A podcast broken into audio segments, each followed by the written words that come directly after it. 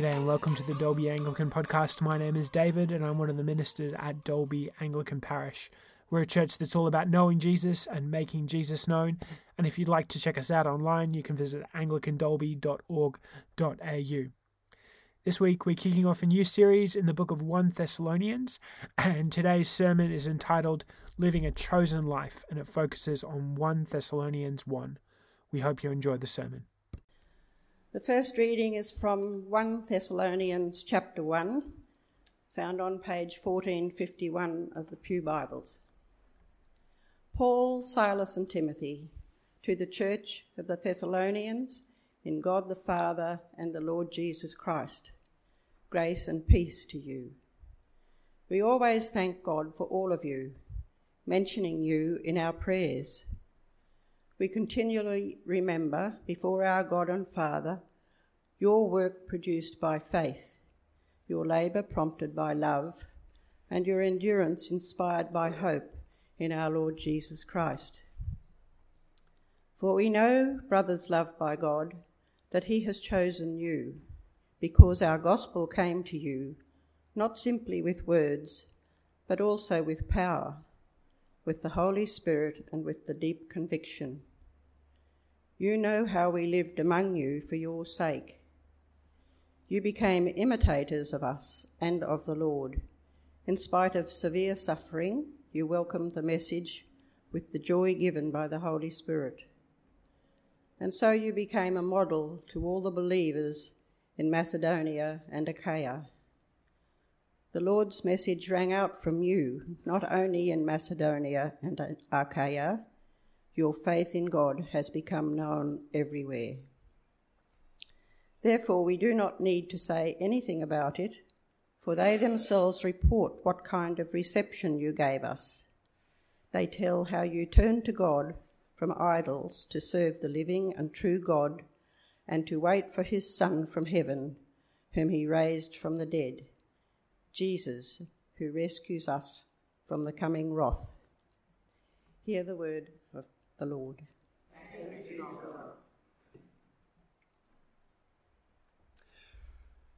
Well, growing up, I loved punk rock music. One of my favorite bands was a rockabilly band called The Living End. And uh, you may have figured out we've, we've shamelessly plagiarized uh, the band's name for our series title. Uh, but I love this band. It's, uh, it's um, it's a sign of affection and respect to them.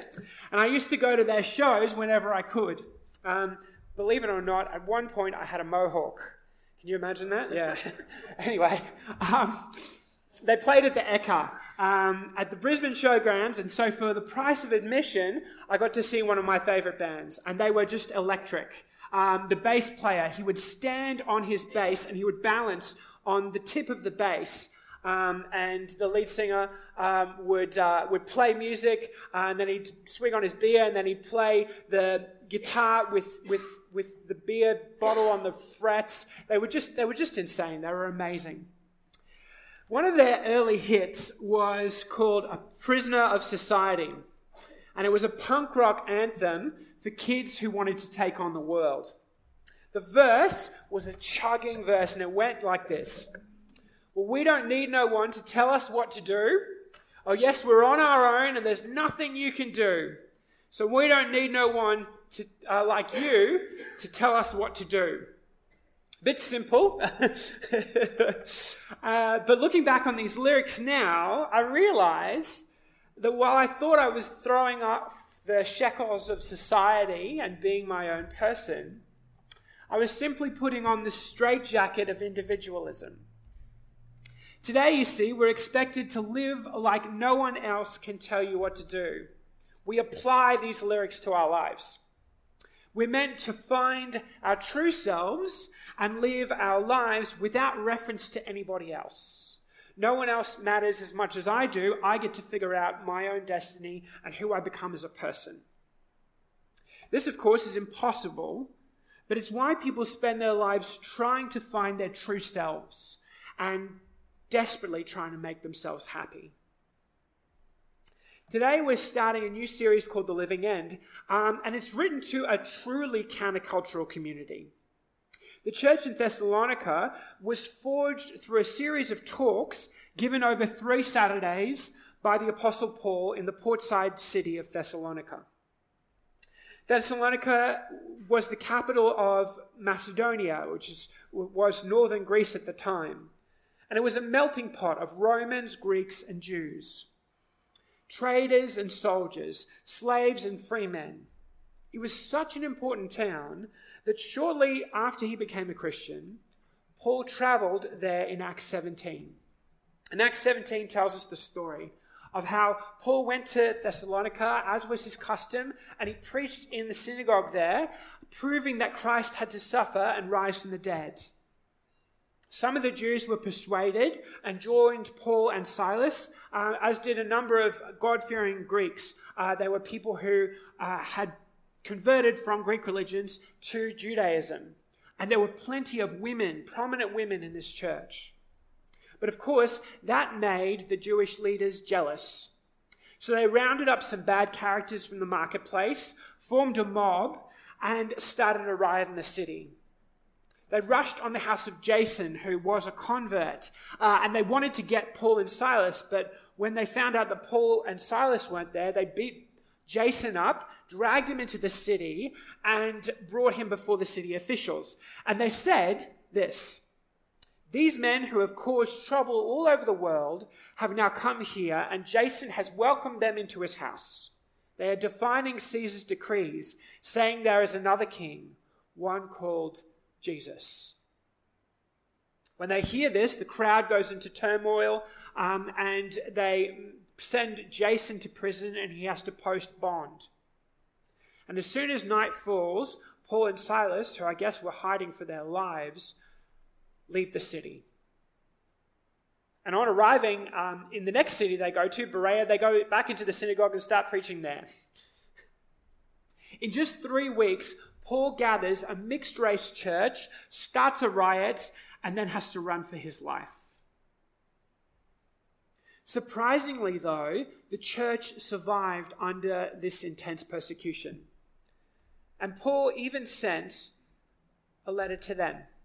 And that's 1 Thessalonians. And it's resp- in response to a letter that the Thessalonians sent to him.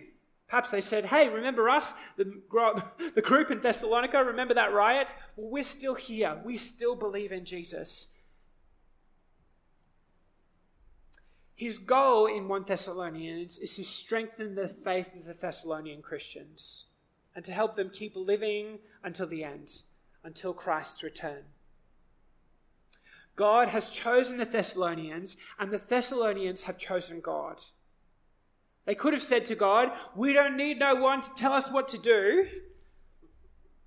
But instead, they said, God, I trust you, and I'm going to live with you and live for you and wait for you until the end. So, as we look at the first installment of our Living End series, we're going to see Paul choosing to pray for the Thessalonians him rejoicing that they've chosen to turn to God from idols and are patiently waiting for their chance to meet their Maker. And in doing so, they make faith famous.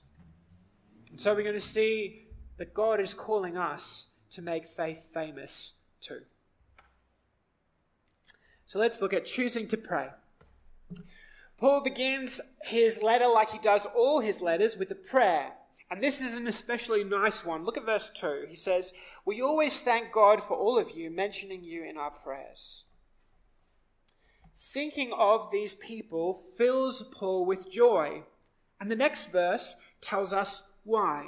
Verse 3 We continually remember before our God and Father your work produced by faith, your labor prompted by love, and your endurance inspired by hope in our Lord Jesus Christ. This triad of faith, love, and hope is something that Paul uses elsewhere in 1 Corinthians 13, which you always hear at weddings faith, hope, and love. And notice the source of these wonderful things it's God the Father and the Lord Jesus Christ. These people are special, not because of what they've done, but because of what God has done in them. Look at verse 4. For we know, brothers, loved by God, that He has chosen you, because our gospel came to you not simply with words, but also with power, with the Holy Spirit, and with deep conviction. You know how we lived among you for your sake. You became for your sake. Notice how deeply Trinitarian this letter is already. Paul is writing this letter in about 51 AD, so only 20 years after Jesus died and rose again, and yet he knows our one God to be three persons Father, Son, and Holy Spirit. What's more, the Thessalonians are God's chosen people. Now, sometimes Christians argue about this, about whether God chooses us or we choose God.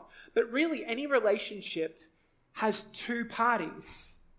It's like saying, well, did, did you choose your, your, your, your wife or your husband, or did they choose you? No, we chose each other. Warren Wiersbe puts it beautifully in his commentary on 1 Thessalonians and says, he says, um, As far as God the Father is concerned, I was saved when he chose me in Christ before the world began. As far as God the Son is concerned, I was saved when he died for me on the cross. As far as the Holy Spirit is concerned, I was saved on Saturday night in May 1945 when I heard the word and trusted Jesus Christ. At that moment, the entire plan fell together and I became a child of God. The Thessalonians are children chosen by God. We are children chosen by God. Many of us have grown up believing in God our whole lives, and we can't think of a time when we didn't know ourselves to be chosen by God. That's, that's Zoe. I've, I've got a bit of a conversion story, but Zoe, Zoe's always grown up in the church, and she's always grown up knowing God. Either way, we need to bolt this certainty in our hearts and hold on to it because there are forces in our world that want to snatch our confidence away. Now, those whom God chooses, he also changes. And so in verse 6, we read, You became imitators of us and of the Lord. In spite of severe suffering, you welcome the message with the joy given by the Holy Spirit. These people have been saved and now they are being sanctified. They are imitating Paul and his companions in living out their faith. They haven't just accepted a bunch of doctrines, they're reading their Bibles, they're meeting together for worship, they're caring for their community, and they're sharing their faith with others. No doubt some of the Thessalonian Christians would have lost their jobs because they were Christians and their new beliefs would have angered their friends and relatives. There's evidence in 1 Thessalonians that some have died for their faith. But despite their suffering, they are living out the gospel with joy from the Holy Spirit. You can see why Paul is encouraged when he thinks about the Thessalonians. But it's not only Paul who's heard and encouraged by their faith the Thessalonians have chosen to turn. And so he goes on to say in verse 8 The Lord's message rang out from you not only in Macedonia and Achaia, your faith has become known everywhere. Everywhere. This is a map of where Thessalonica is. Thessalonica is up there. This is the province of Macedonia. This is all modern day Greece. Uh, but Macedonia in the north, and this is Achaia down, down here. Um, there were two provinces. You've got Athens around here, you've got Corinth, Ephesus, all these, Colossae, Philippi, all these amazing churches, growing churches in the region. But the church in Thessalonica has become famous for what? For their faith. What a wonderful thing to be famous for. This church isn't famous for its size, for its wonderful buildings, for its dynamic programs. It's famous countrywide for its faith. The people are famous because they turned away from idols. Look at the end of verse 8. Therefore, we do not need to say anything about it, for they themselves report what kind of reception you gave us. They tell of how you turned to God from idols to serve the living and true God. Now, this is significant. Some of the Thessalonians were Greeks who had turned away from worshipping statues in the Greek temples, but most of them were Jews. In a way, Paul is saying that even the Jews have turned away from following their religious idols. That's huge because Paul grew, himself grew up as a Jew. So to call his old way of living idolatry is massive.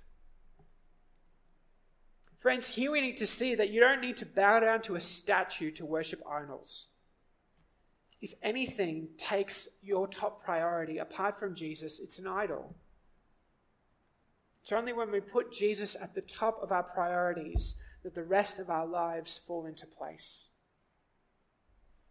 And fall into place they do. For the Thessalonians, even heavy persecution wasn't enough to break their faith. Little things can often break my faith.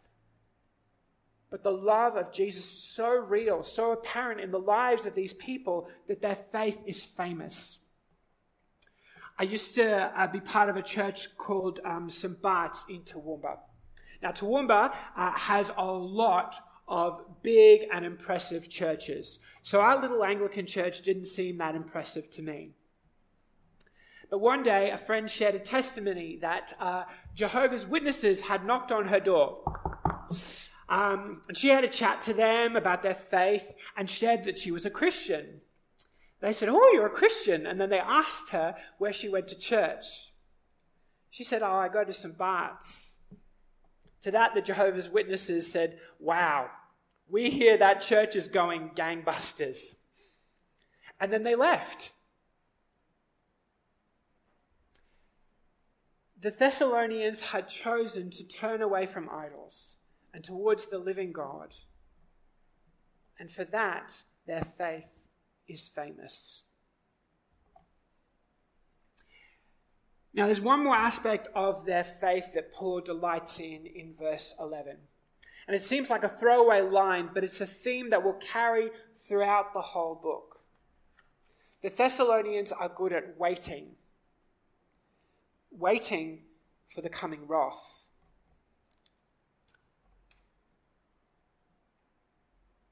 They tell how you turned to God from idols to serve the living and true God and to wait for his Son from heaven, whom he raised from the dead, Jesus, who rescues us from the coming wrath. Now, wrath isn't something we like to talk about in 2023. We don't like to think about judgment. But when you think about the atrocities being committed in the Middle East right now, you really have to say that a good and loving God must care about the wickedness that's going on in this world right now. God must care, and so there must be judgment on the evil of this world. It won't go on like this forever. And the truth is, the Thessalonians know that one day Jesus will return. We affirm this truth every time in our liturgy when we say, Christ has died, Christ is risen, Christ will come again. The Thessalonians were enduring trials, but they also knew that one day soon Jesus was returning and are choosing to wait, to wait until God's wrath is poured out on evil. And they're not afraid of the end of the world. In fact, they're living for it. They were looking forward to Jesus' return. And it seems they thought that Jesus was coming back in their lifetime. 2,000 years later, this seems like a nutty way to live. But as we work through this letter, Paul will help clear up some misunderstandings for us about end times. And we'll also see that this is actually how Christians are to live.